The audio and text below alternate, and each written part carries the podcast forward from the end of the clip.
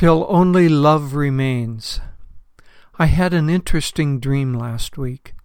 In the beginning, a group of us, friends and gurubhais, were strolling in a crowded street with many people milling around.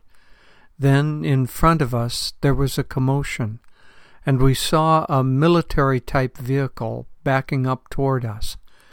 With all the people around me, I was unable to get out of the way and was struck by the jeep and dragged underneath it.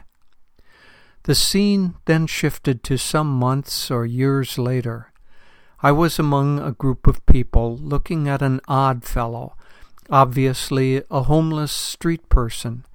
He had a little encampment in a woody area near a street with a collection of odds and ends and a small tarp to keep out the rain and sun. The fellow himself was unkempt, with long matted hair, a beard, and raggedy clothes.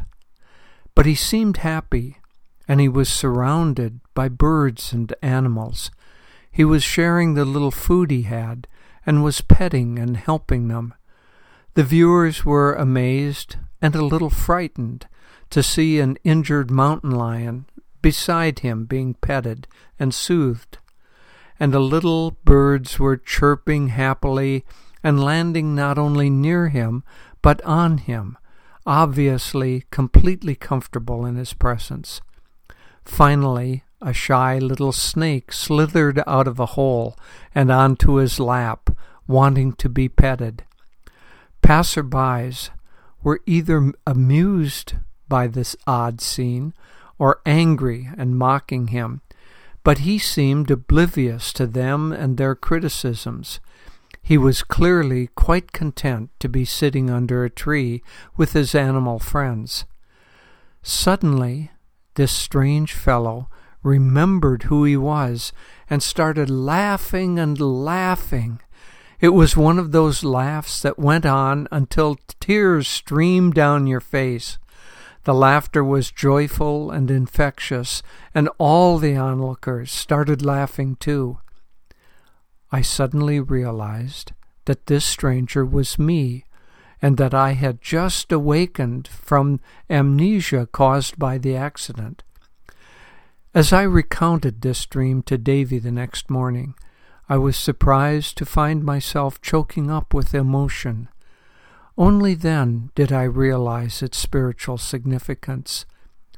From the perspective of our soul, we all have spiritual amnesia. We are all lost and homeless, surrounded by a few raggedy possessions, and doing the best we can to get by. I was also touched remembering the animals in the dream.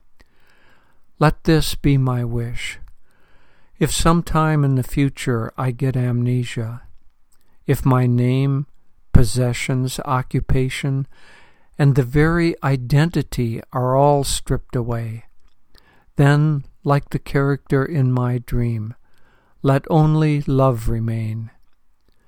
And when I awake from my amnesia, let there be blissful laughter that touches and awakens joy in everyone. In gratitude, Nayaswami Jyotish.